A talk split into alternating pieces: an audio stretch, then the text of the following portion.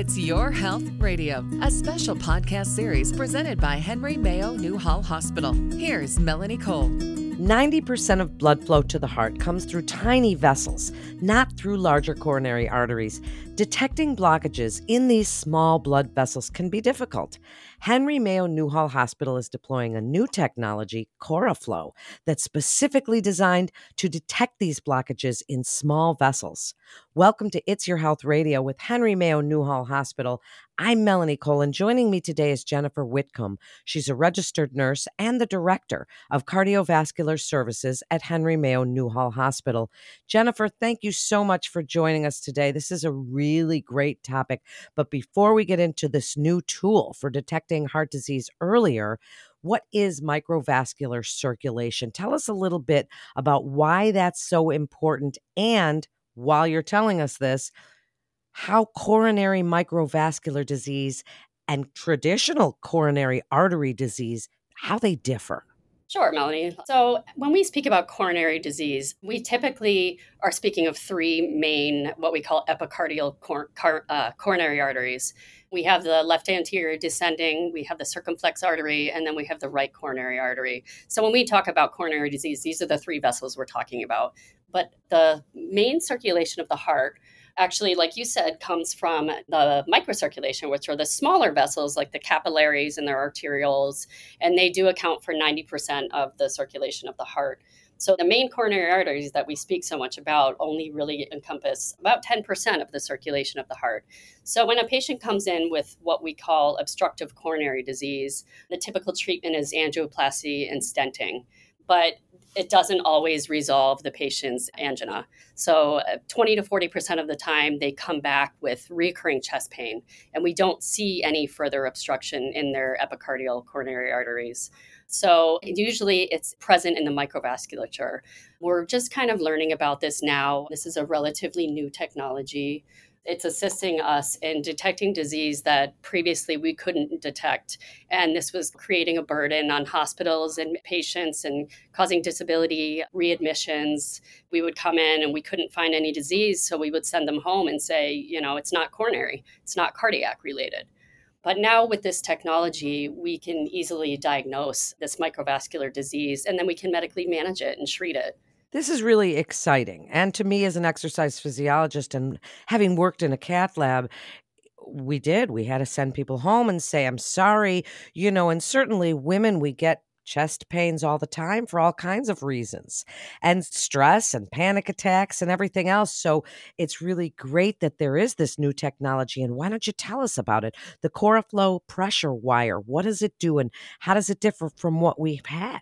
We currently have a pressure wire, what we call pressure wire, that we use in the main coronary arteries. And what this wire does is we put it across the blockage and it measures the resistance before and after the blockage. So it gives us a number, an index that tells us how significant that blockage is and whether we need to intervene and stent it. That's how it works in the coronary arteries. With this wire, it's the same technology, but it goes down the microvascular vessels and tells us if there's any obstructive disease in the microvasculature. Now, because it's so small, we can't treat it with angioplasty and stenting, but we can medically manage it now with medications and anti-anginal medications like long-acting nitroglycerin, beta blockers. There's many medications that can be used to medically manage these patients and give them a better quality of life and reduce their amount of visits to the doctor and the hospital. Have you seen it work, Jennifer? Is it basically the same as a regular cath? Have you watched it go through those tiny arteries?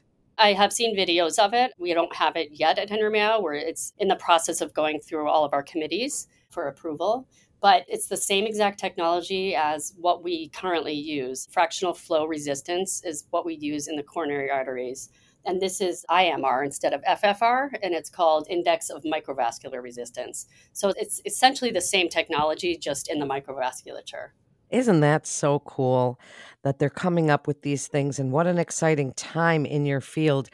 And you and I mentioned this a little bit before, and then I touched on it. And I understand that this will be especially beneficial to women. Can you explain why that is?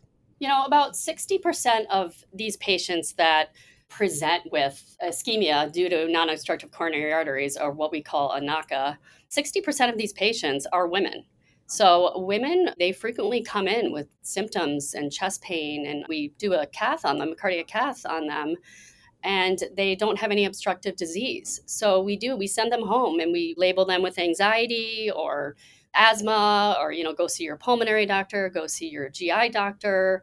And it's really congesting the healthcare system and it's not helping their quality of life. So it's really important for women, especially because this is going to be present in a lot of women who are presenting with chest pain.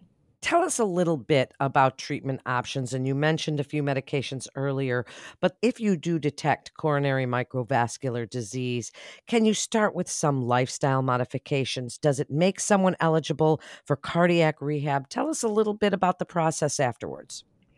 The process afterwards, it's a combination of everything we do for the main coronary arteries, but without the intervention of stenting. Lifestyle changes, obviously. Now we know this person has coronary disease. So it's crucial that they get on the right medications the lipid medications, the cardiac medications, aspirin.